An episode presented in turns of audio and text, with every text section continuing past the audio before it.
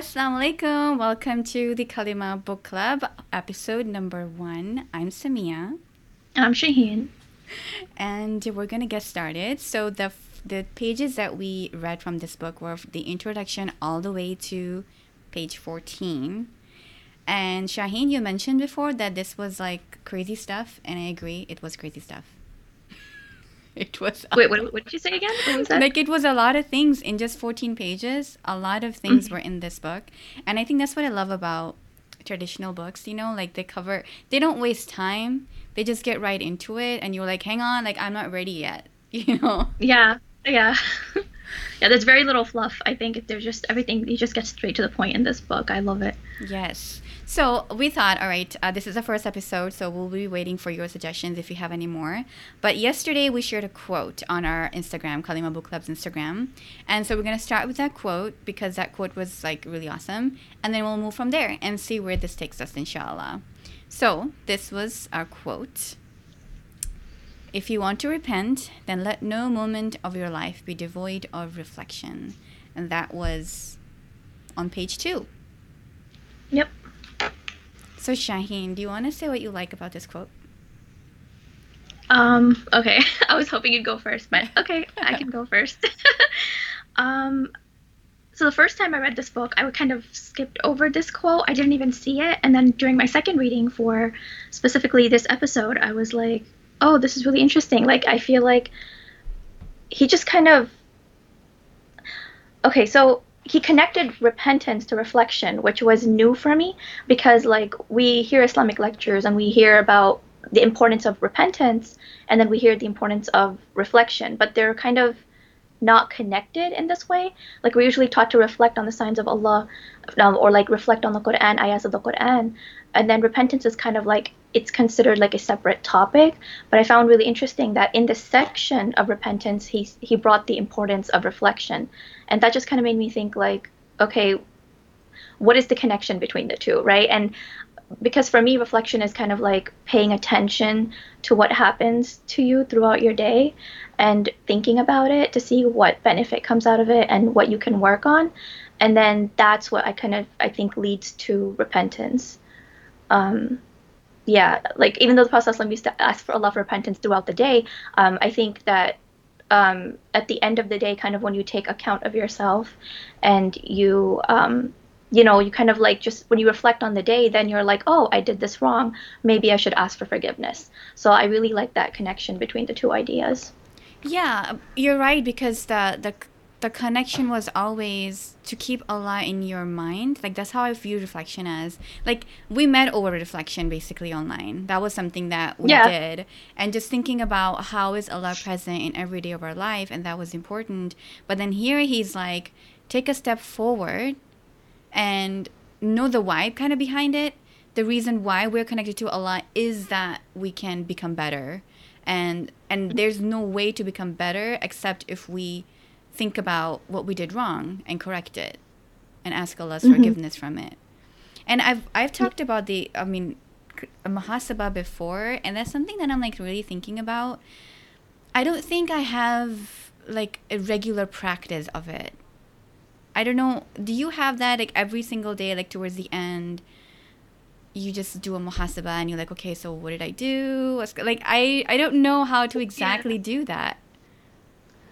Yeah, so I feel like for me, like journaling helps me. I don't journal every day, but I do journal like, or even if I don't like officially journal, like okay, I'm journaling now. I do write my thoughts in my the notes of my phone, mm-hmm. like my, my notes app basically. So I'm always writing something it's just kind of like a thought will come to me like oh i could have done that better or oh i shouldn't have spoken to this person this way and like just little things like that but i will tell myself like okay next time i need to do better so i won't think about everything all at once it'll just be like something like maybe i have a conversation and afterward i'll be like oh i shouldn't have said that or i could have worded that a better way and then i'll just like ask allah for forgiveness if it's big enough i'll ask the person for forgiveness like hey i shouldn't have sp- spoken that way so i think that's kind of what that's what I do actually. It's it's nothing like official, but it's just kind of the way I you know, think, I guess. uh, you know, this reminds me like I think that's a lot of people say that's an introvert thing. I don't know what that is. Because after you have a conversation, then you're like, oh my God, I can't believe I just said that. Like, I could have said it differently. But I, but I think the connection then goes towards, all right, I'm, I'm thinking this way, whatever. But then you're like, oh Allah, forgive me for my trespasses. And then, so, so going from that mindset to, oh my God, to, okay, Ya Allah, forgive me and help me become better. I think that would be. Have you seen the Omar series, by the way? Yeah. Yeah, I love it. So towards the, you know how uh, the the character of Omar, they show that sometimes he's sitting down like in a corner, and and he's like, "How awful were you, Omar?" You know, like like those kind of Yeah. thinking, and uh, he's on point. Yeah. he's doing. Yeah. Yeah. So I really love that. We actually had a comment. So it is. Um, let me share it. I'm not sure. I haven't really shared it before, but we'll share it. So this is by Alhamdulillah. That's the name. I love that. Will you guys consider taking the music at the beginning of the video? Um, let's move that here. Okay. And perhaps use either vocals or something that is considered unanimously permissible. You know, that's something that we actually did discuss if that music was problematic. Um, but I mean, since there are differences of opinions, I think how I approach it is I give the benefit of the doubt to the other person and I'm like, all right, that's something that they do, that is okay. So this is how I personally approach it. Consider I mean, what do you think about that, Shaheen? Um, sorry, I kind of missed the point in the beginning. Was it about? Was it related to music and like take it like muhasaba? Was that the No, that connection was that making? was they're talking about in the uh, beginning of the intro where we have like a little intro with a little music in the background. So they're considering if we're gonna take it off or use something else or something like that. Oh, um, Yeah. I don't know. I, I I'm I'm okay with I'm okay with it. yeah, I think that's what it is. If you find that it is something that you don't want to listen to, maybe you can just mute in the beginning. You know, we're gonna go live. It goes for thirty seconds, so just mute your thing, and then you can just join us, inshallah. So I want to start right. Okay, okay, okay. So let me tell you in the beginning. Let's go to the beginning of the intro because I was kind of blown away by Okay. the intro of this book, and and they were talking about there were a few things. Okay, let, let me share with you the first thing. How how he mentions about how he was all about I don't know if this person is right or not when he approached one of his scholars and he uh, and he saw them teach. And the line he said was let me go and see this man for someone who is truthful has signs that are not hidden and like he was not like okay What I've, page? What this page was on? I don't know how to these are Roman numbers X I I what is that 12 Oh, are you talking about the author's biography? Yeah, there you go. That one. Oh, okay. I actually didn't read that part for this episode specifically. I did I did read it the first time I read the book, Yeah. but when we said intro, I thought we were starting from page 1. Well, let me just go to this part then, and then we'll go to the other one because I already mentioned okay, mentioned Go it. ahead and tell me what you Well, well, yeah. the thing was that he talked about. Sometimes we're like, hey, you know what? Let's look at current current culture where we have the YouTube celebrities, sheikhs, right? And we're like, oh yeah, this person is awesome. He has like fifty thousand movies and Facebook and Instagram. Let me listen to that mm-hmm. person because I think he had legitimacy, right? But I mm-hmm. mean, he's doing the same thing where he's like, all right, everybody talks about this guy. Let me go to this conversation where he's teaching and let me weigh him out. Like, and he says, I said to myself, let me go and see this man, for someone who is truthful has signs that are not hidden. So he went out of his way to make sure that this teacher or this person was actually legitimate. And I think mm-hmm. that's something that we don't do. And and currently, like, there's a lot of scandals sometimes happen in the Muslim community where a person who has fifty thousand people, I, that's the number I use a lot apparently, fifty mm-hmm. people, and then, then something they do something that is so egregious and wrong, we're like shocked and heartbroken and hurt. And Yeah. and I think we are responsible for who we learn from. And this is a person who ended up making like huge life changes. And then he's like a huge scholar, mashallah, and we're reading him now. I think we need to learn from that a little bit. Yeah. Yeah. I completely agree with you. Um, I just, yeah, the point about um, verifying who you're learning from, it reminds me of something I heard a local scholar, um, I think, say it was a long time ago. He said that when you are looking for someone to follow in terms of uh, deen or like taking your deen from them, you should always see how close is their character to the character of the Prophet like does it like the things that they do the way they interact with people um, the respect they have for knowledge does it remind you of how the prophet would behave? And i think that's a really good measuring stick. I mean it's it's it's definitely difficult to to to you know hold yourself up to or, or basically for people to hold themselves up to that standard. So if you do interact with somebody who's reminding you of the prophet's character then i think that that's a really good sign. And you know okay, so I'm coming from a small town and now a little bit of bigger town. So I didn't have access directly to the scholars or the sheikhs or even the imams where I could observe them in an everyday surrounding. Like I didn't have access to that. And I still don't because we moved here and then the virus thing happened and now we can't go anywhere. So I am always yeah. thinking like whoever we're listening to online, this is how I'm learning. You know, this is how I grew was all online, you don't 100% yeah. know because you don't know how they're interacting with people. You know, so you can't 100% know. Yeah. So you should always have that little space, a little distance, and be like, okay, I don't know 100%. I like what I see, but I don't know. So let me always be cautious. And that way you won't be hurt when someone else does something where you're like, I cannot believe this happened. But you're like, you know what? Yeah. I didn't know that side enough anyway. Yeah, yeah. I think that the, the point that you're making kind of relates to putting people on a pedestal because mm-hmm. I think we take religious figures and we put them on a pedestal, and that can be a problem because when they do something, they make a mistake that, you know, maybe they make a, because, you know, they're human, humans can make mistakes, then you become disappointed to the point where, like, oh, I can't take from this person anymore because it's, you know, such and such action. But, um, like, nobody's perfect, right? We just got to see, like, what is somebody's norm? Right? Yeah. If their norm is good and you know they're respected by the people around them, usually that's a good sign. Mm, I like that. So we have Brother Tosif Ahmed saying Jazakallah khair for this discussion. Wa'iyaki. Wa'iyakum okay. actually for everybody yeah. who is part of this inshallah. okay, so what is the point that you want to start with? Because I shared mine. Now you can go with yours.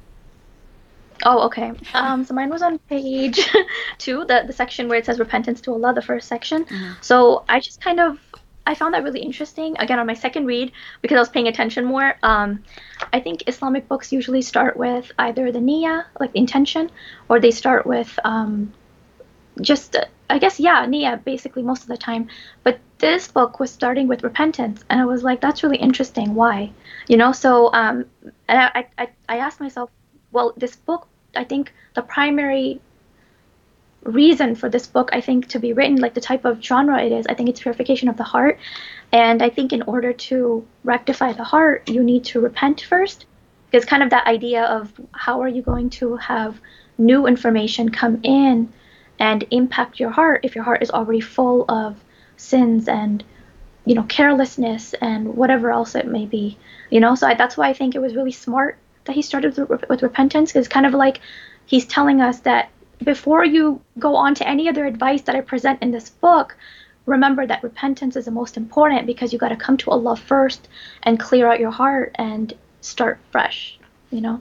And he mentions so that for me and several yeah. times he mentions like uh, there was somewhere he's like you know think about if a if a house was burning for 70 years and how are you able to get the smell out of it you can't until you completely gut it out and i think that's i think mm-hmm. that's probably what it is like we cannot accept anything he's saying in here if our heart is yeah. is not right and he talks a little bit about about that when you move on to when he mentions that you can't focus in prayer that was um, on page five i think when he talks mm-hmm. about um, page four like if you can't focus on prayer is because you have a disease in your heart and mm. so it's like your, your heart needs to be cleansed or everything that you do is never going to yeah. be like it's not going to impact you the way that it should.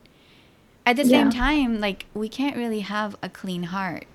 So it's like, you know, like we that's what he reminds us to always be engaged in this idea of repentance because we cannot have it. So begin everything with repentance. This is how I'm seeing it right now. Mhm. And that was a little Yeah. bit scary because he mentioned that. I was like, oh yeah, I do have a problem. I have a hard time focusing on prayer, and you have like so many things in the top of your mind. And he's like, oh yeah, that's because you have a disease in your heart. I'm like, oh my god, you know, I'm like, jeez, Yeah. And- yeah, But he specifically, I found it interesting that he mentioned specifically like, like he said you have a hidden disease such as pride, conceit, or the like.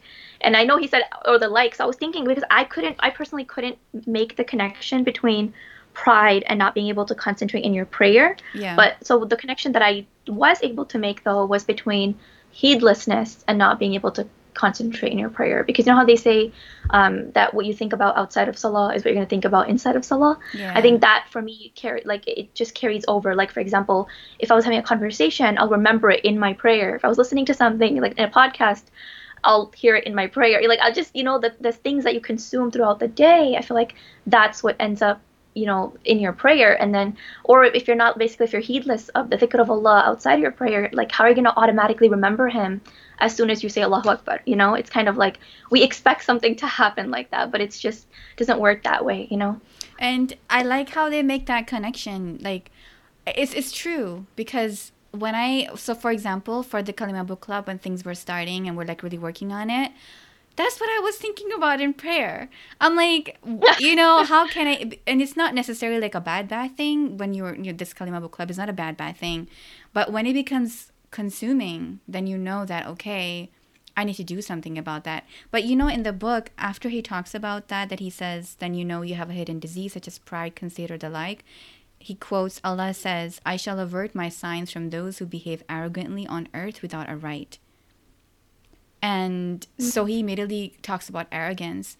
And I always think of arrogance as something that is at a certain level, but I I've talked about this before. Like I'm working with a life coach and she there was an instant where I didn't even see the arrogance in me and she was like she made me realize it. And she's like, "Oh, you know what, Samia? Um, you know, they kind of I expressed the situation and then I was like, "Oh my god, I don't like the sound of that." That sounds pretty bad. Like how can I be like mm. that? And I didn't even know that I had that in me until someone was able to point it out and guide me through that. So that's something mm-hmm. that a lot of us probably has and we don't even realize that we have like a little seed of arrogance and to constantly work on that is is pretty big. Yeah, now that you mentioned that ayah, it, it really, yeah, it makes it more clear. I didn't make that connection before. It's crazy. Like how can Allah Yeah. give us the gift of his presence of if we have that disease where he mentioned is not even welcomed in paradise, you know? Yeah, yeah. It's kind of crazy. Okay, next point. Well, now I'm having a reflection based on what you said. Have it. Let's go for it. okay, so basically, when you when you mentioned that, like the I shall avert my signs, right? And I was like, so Allah's signs, they're there for us to learn from, right? Because they're not just there just to admire and you know look pretty, you know, like obviously like nature is pretty, but it's there for us to learn something from as well, right? And it's kind of like the person who's arrogant, their mindset is I already know, right? Like I already know this, I already know that. I don't need people to tell me. I don't need people to, you know, teach me, right? That's kind of how an arrogant person thinks. They think they know better, and that's why they look down on others. And it's like Allah, Allah saying to that person, like, "Oh, you think you already know? Okay, then I, I, I got nothing to teach you." You know, it's it's really scary when you think of it that way. Like, it is. but when the humble person comes to Allah, they're like, "Oh, I'm empty. Like, I don't, I don't have, you know, I don't know. So, so, so teach me." You know? yeah, Yeah. absolutely. I really love that. That was scary, in a good way. okay. All right. Um, what is the next point you wanted to talk about? I don't know. I mean, for me, I just I just thought going in order would be easier if we Okay. just went page by page. And if like, let's say you have something underlined on that page that you really like and you really want to share, Okay. um, or if I have something, then I think we could just go that way. Yeah, that sounds good. That sounds really good. So we were talking about repentance on page two, and I know that I moved forward a little bit, but we can move back. And on page Yeah. three, I ceased to talk about muhasabah there. Oh, I have something on page three. Yeah. You know, on the footnotes, on the footnotes on the bottom, he's talking about the abdal, the the people, and he mentions that um, At-Tirmidhi has an addition to this narration from Abu Darda They did not mm-hmm. talking about the the abdal, the special people. They did not Yeah. outstrip people by profusely praying, fasting, and invoking the glorification of Allah, but rather by good character, genuine scrupulousness, and good intentions and purity of hearts. Those are Allah's party. Surely Allah's party are the ones who are successful. The thing that made me realize it for a second. So I know that for Sunnah living for what I do, uh, I do the Athkar journey and stuff like that. And sometimes you're like, oh, look at me, you know, I'm doing the Athkar in the morning, evening. Look at me, I'm doing the Athkar before I eat or before I go to sleep. And what this is like, they didn't ascend to a special level based on these act of worships, you know? Like they did because they were constantly working on themselves and they were, you know, um, having a good character, good intentions, like everything you cannot see. This is how they Yeah. ascended. And and I just wanted to highlight the importance of that for myself and for everyone who's joining us. Like it's so important. Yeah. yeah, it really is. It really is. Yeah, good character cannot be um, underestimated. It, I think it's really, really heavy. Everything that he's talking about like working on our hearts that is literally the only way where we can have we can go a little bit more. We can raise the spirituality a little bit more. If we overlook mm-hmm. that and if we're like oh yeah let me just make sure my five times prayer are good but then i'm like talking rudely to this and this person even if it's a person online or whatever then i am mm-hmm. i am doing a disservice to the to the level that I can reach that Allah has allowed me. But I'm like, oh yeah, never mind. I don't think that's important enough because let me not even focus on that. hmm Yeah. That was my thought. No, I agree with you. Yeah. So moving on to page four or in five. Did you have anything? Um, I I don't have anything on page four. Um, on five, I think I had the same thing that you had highlighted. It was the the thing about being good to each other. Um, the quote was, "If people had avoided wronging one another, they would have swiftly reached Allah." That really hit me. Yes. Yeah. True. Yeah, because I think like every I think every practicing Muslim, right? Anybody who wants to who's kind of like active in the pursuit of the pleasure of Allah, you know, they are kind of on this race, right? They're like hastening towards Allah and like, you know, we're trying to get to him as fast as we can or trying to be as, as close to him as we can. But it's like what if we're like being bad to the people around us? It's going to slow us down. It, it, I feel like you just got to the point in in that quote. Like I just that's why it just kind of hit me because I was like, yeah, we're all trying to reach Allah, but we're all hurting each other in some way, you know, if we're not careful. And like the creation is so important to Allah. Like Allah wants us to treat the creation a certain way. Yeah. And and that's how we earn his pleasure. It's like a it's like a shortcut, you know, to Allah's pleasure. Yes, is to be nice and conscious. It's that it's a really difficult to do, because uh, like uh, I was listening to one lecture a while, a while ago, and he mentioned how every family member, like every family, has someone in there who's difficult to deal with, and that is like a test for us. And I think we all can at least one person. It's like, oh yeah, yeah, I can think of that. You know, like I really have difficulty under, and I God Yeah. forbid that we're that one person. We don't want to be that one person, but we can think Yeah. of that. Yeah, and and and if we can just work within our family and just you know if if it's a person that we know that we care about and that Mm-hmm. Yeah. person has some difficulties that we have if we can work on ourselves to deal with that then we can work on strangers that we meet all the time like we can totally. Yeah. if we can work with someone we know we can have more patience on those that we don't really know Exactly, exactly. Like once you're faced with the, the hardest test, all the other tests are like, you know, easy peasy. You just don't have to, you know, exert yourself so much. and how he talks about this idea of religious family that was Oh, where does he that say- was on page four and um, he's talking about let me go real quick on this allah uh, subhanahu wa ta'ala relating from nuh alayhi salam that he talked about and verily my son is from my family so he replied he is not from your family surely he has done an unrighteous deed Therefore, emulation renders one as if he is part of the one being emulated, even if one is not related by kinship. So, I was like, what? if you if you can emulate emulate the Prophet Awesome. essentially, you could be part of that family. Mhm. And if you don't emulate him, then you're not part of that at all. So either Yeah. the the win game is either you're part of it or you're not part of it. If you're part of it, inshallah Jannah, you can look forward to that and and Allah's presence. And if you're not part of it, then you're removed from it. Yeah. Yeah. Like, you have to. and I was um I, I shared that on my Instagram and someone commented and we were discussing about it. And I think that's what I said in the beginning. This is like how it begins. You're like, all right, sunnah is optional. Yeah, I'll do it. I'll try it. And then you're like, okay, sunnah is important, so I should definitely try to do it. And now you're like, okay, sunnah is necessary. If you don't do it, then you're done for. You know, and so it, it- you go Yeah. through that progression. So, so yeah, emulation of the Prophet ﷺ is of paramount importance.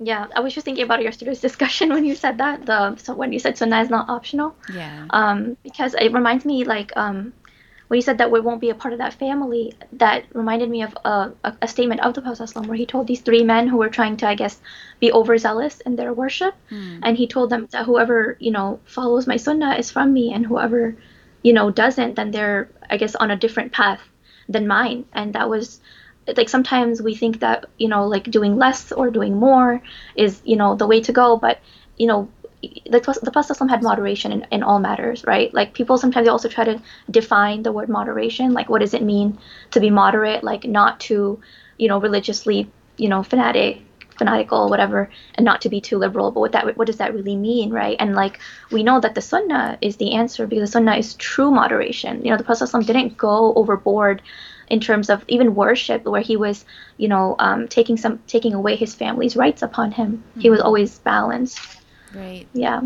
And and the whole idea that, you know, he only performed Hajj once in his lifetime and that was a lesson in itself so that you don't want to be burdened by something that is so difficult to do.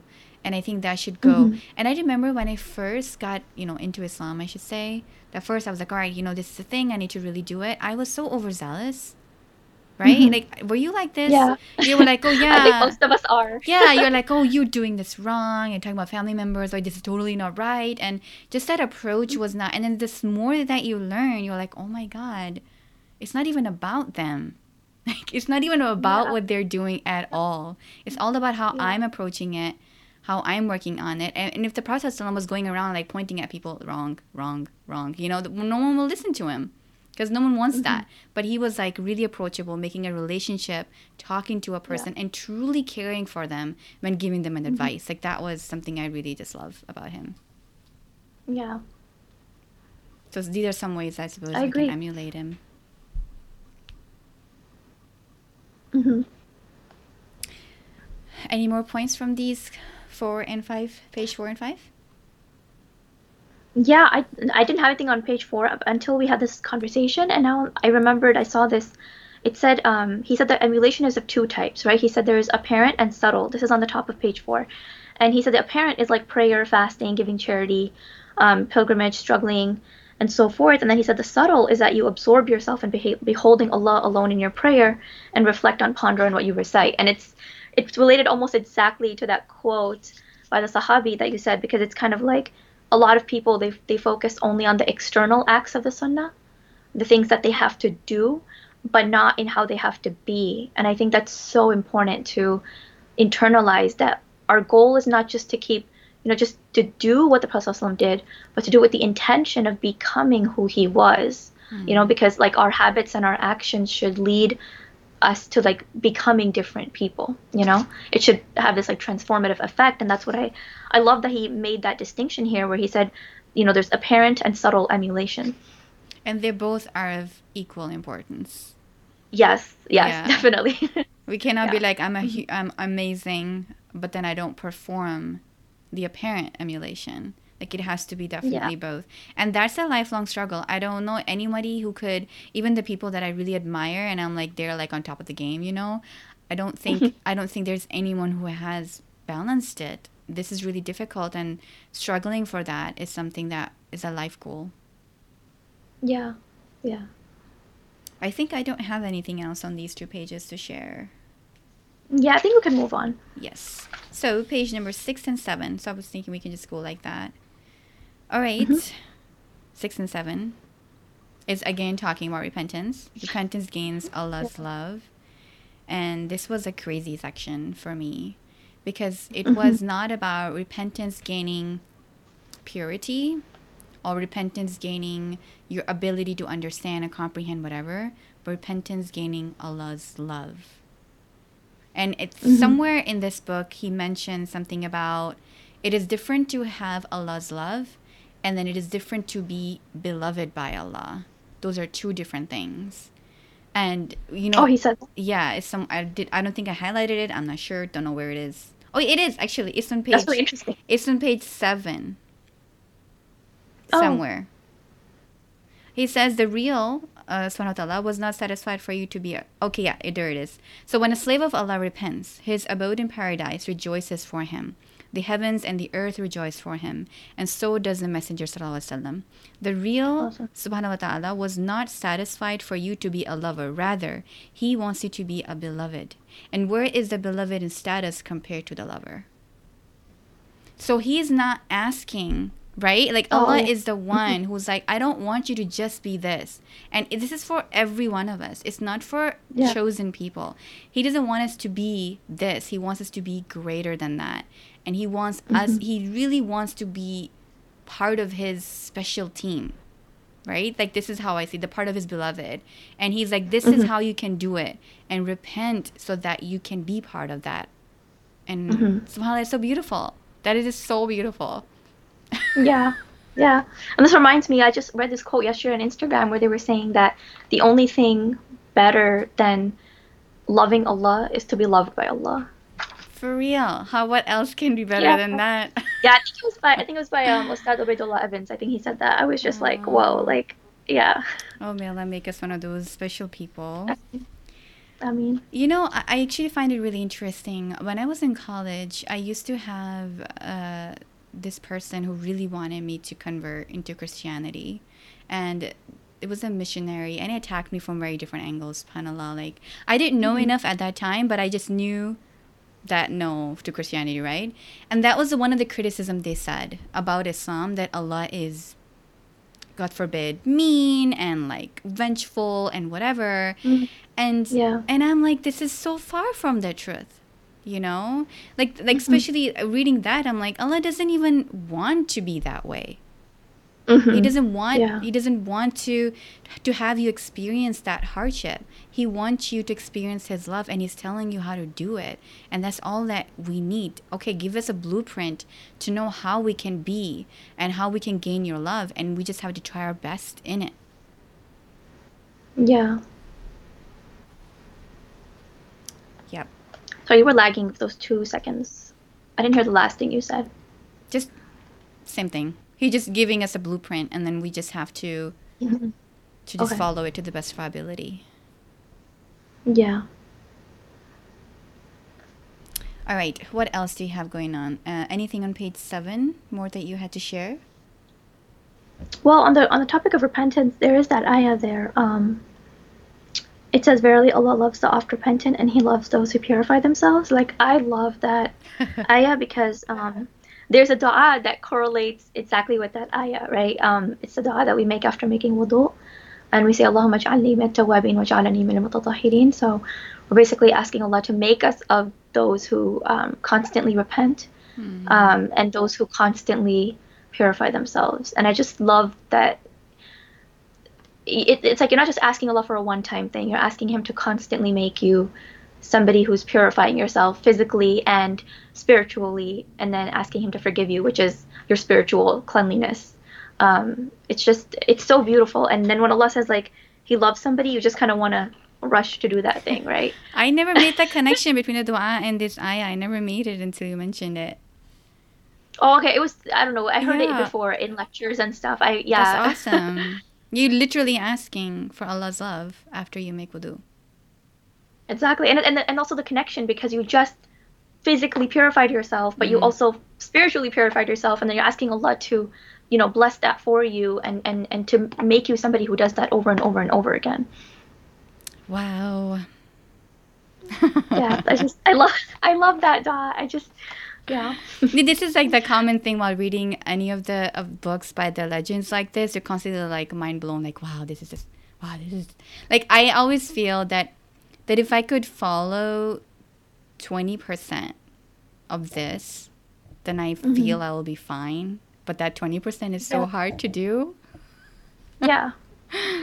Yeah. it's like what is the twenty percent anyway? Like I don't even know. hmm So on Yeah. um on page seven, he talks about nafs in the Okay. in the quote, and he says, um, "Verily, the the nafs, the self, is ever commanding one to do evil." Which is why it is considered to be a man's worst enemy. And somewhere later on, I'm not sure if it was this this excuse me, if it was on this page or later, he mentioned that in Ramadan, you know, we know that shaitan is shackled and if a person does evil regardless, then you know that is coming from that person.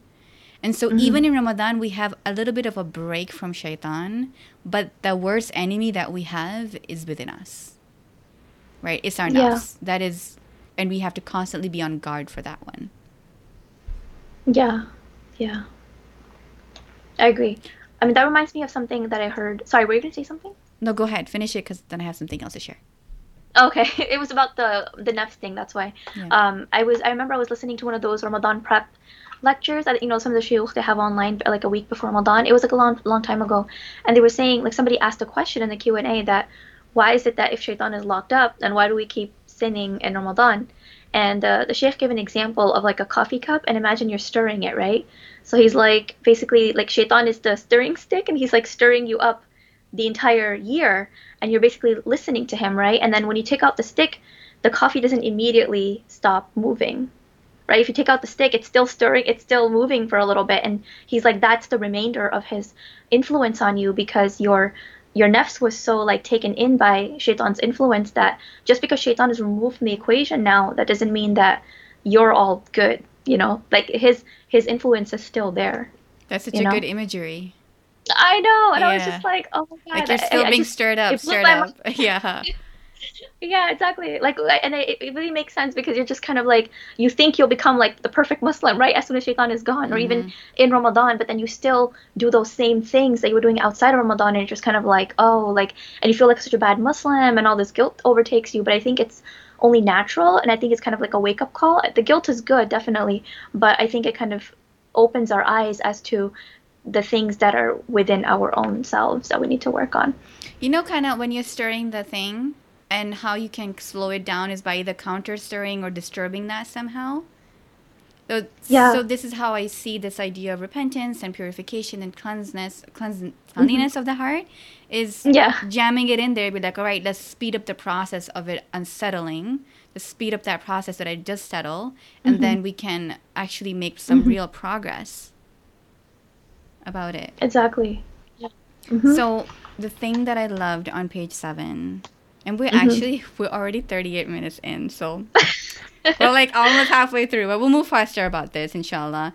But I really want to talk about the nafs that he said is that nafs by itself seeks goodness, right? He mentions that nurse is going to look for goodness. The only goodness that it knows is this world.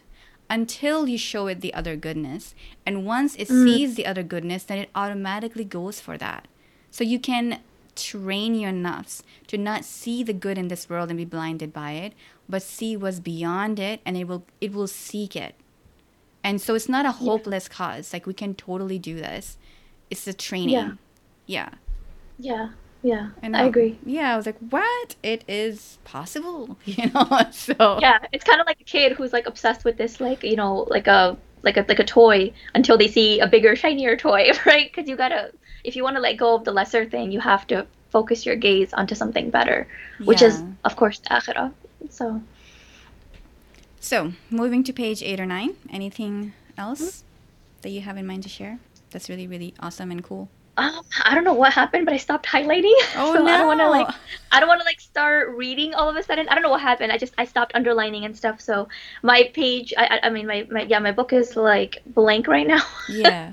so I don't know if you have anything to share. You can go ahead. Um. Well, there was one thing on page nine, and it was a very beautiful passage, and I think I shared it on my stories, and maybe we can share.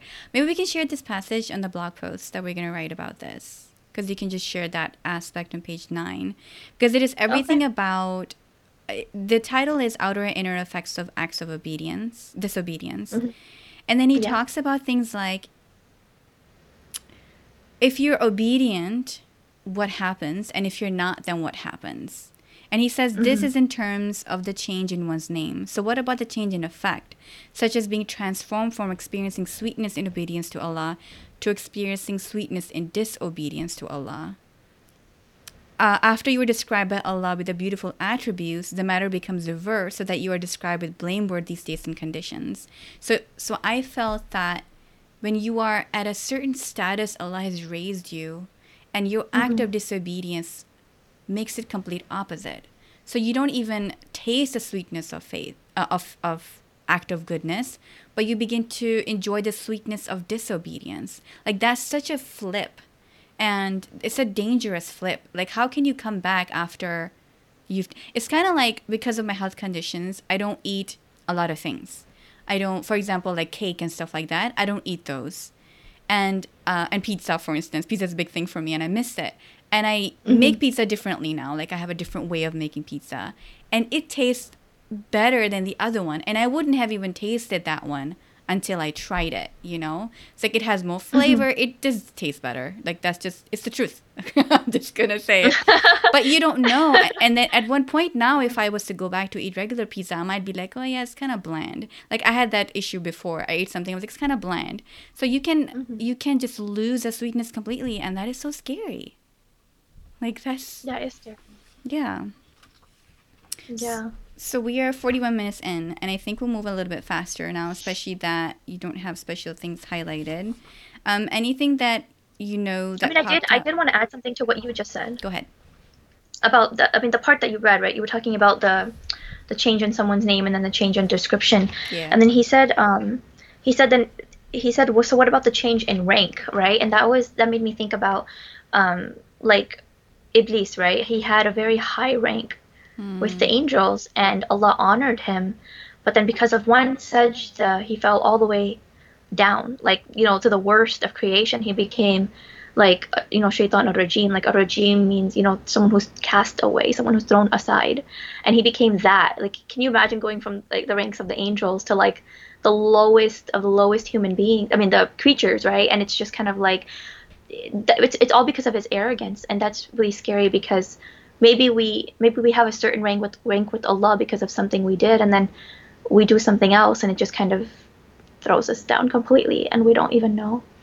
I was listening to Sheikh Yasir Qadi's Ramadan 30 day thing that he did this year, and mm-hmm. he mentioned that obviously Shaitan knows who Allah is, but he says that he hates Allah.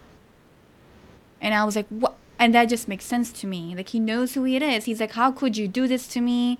How could you put me in this position? I was doing all of this, and now it's like, How could you? blah." So I imagine him like having that constant thing in his heart where he's like how could you you know like so that hatred in his heart and and from to coming from a place where he was like i want to be close to you to to go to a place where you're like i just i just don't like you how could you do this to me and that's so that's definitely scary. I love the dua that he mentions though in here. He says oh allah transport me from the humiliation of disobedience to the honor of obedience. Like the word dishonor and honor in regards to obedience is like all over the passage that we read in the pages. Honor dishonor honor dishonor over and over again. Because the honor is with allah with his love with his obedience. And everything else is just dishonorable Yeah.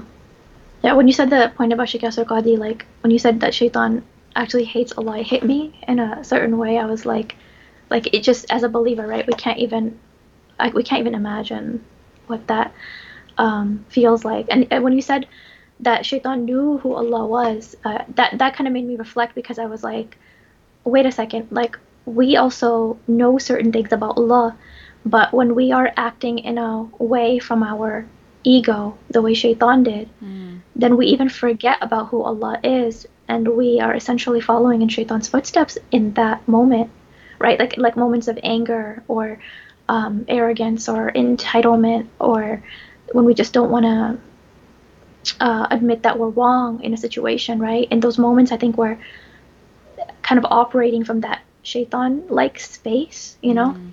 Because we know like who Allah is, we know what the truth is, but sometimes we don't want to submit to it, and and we can have this. Um, it's it's really it's a really scary state to be in, I think. But if you like, if you are aware of that, it's I think a gift from Allah, so you can make your way out of it.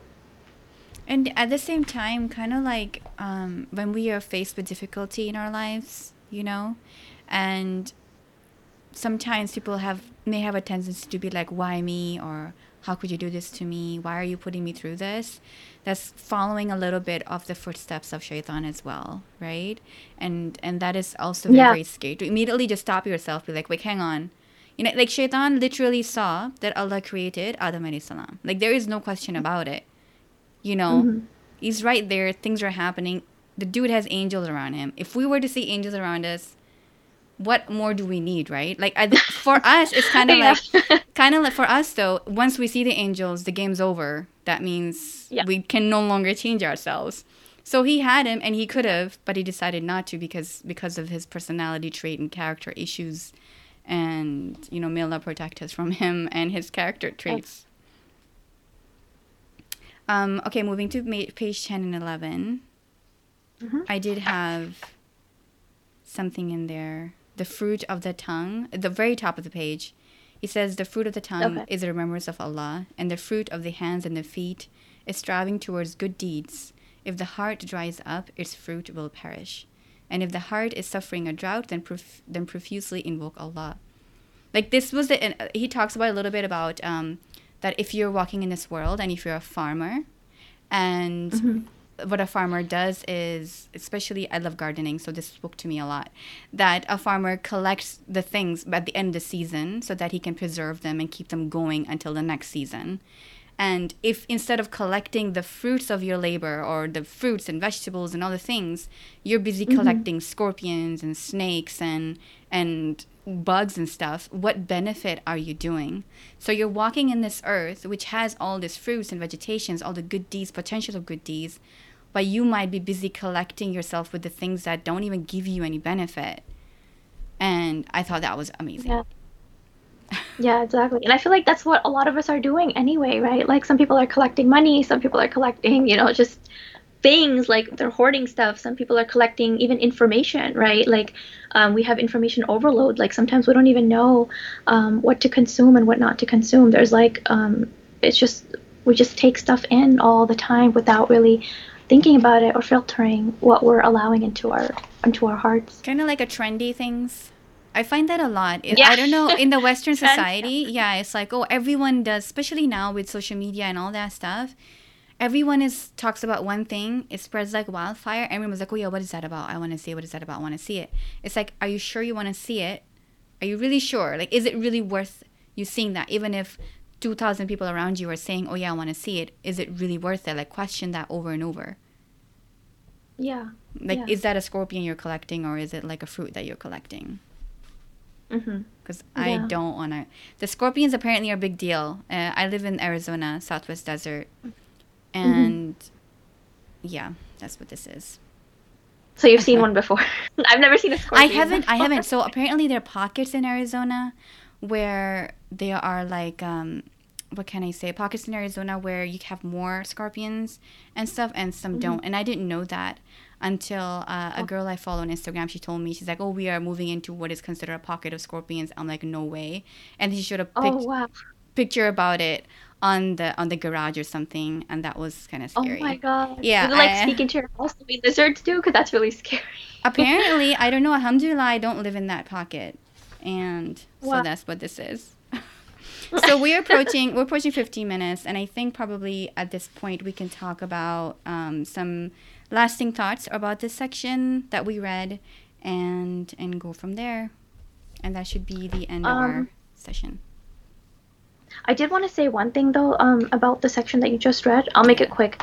Um, it was like the what you read about the fruit of the tongue and the fruit of the hands and feet. Mm-hmm. After that, he said, um, "If the heart is suffering a drought, then profusely invoke Allah. Mm-hmm. Do not be like the sick person who says, I shall not take any medicine until I find a cure.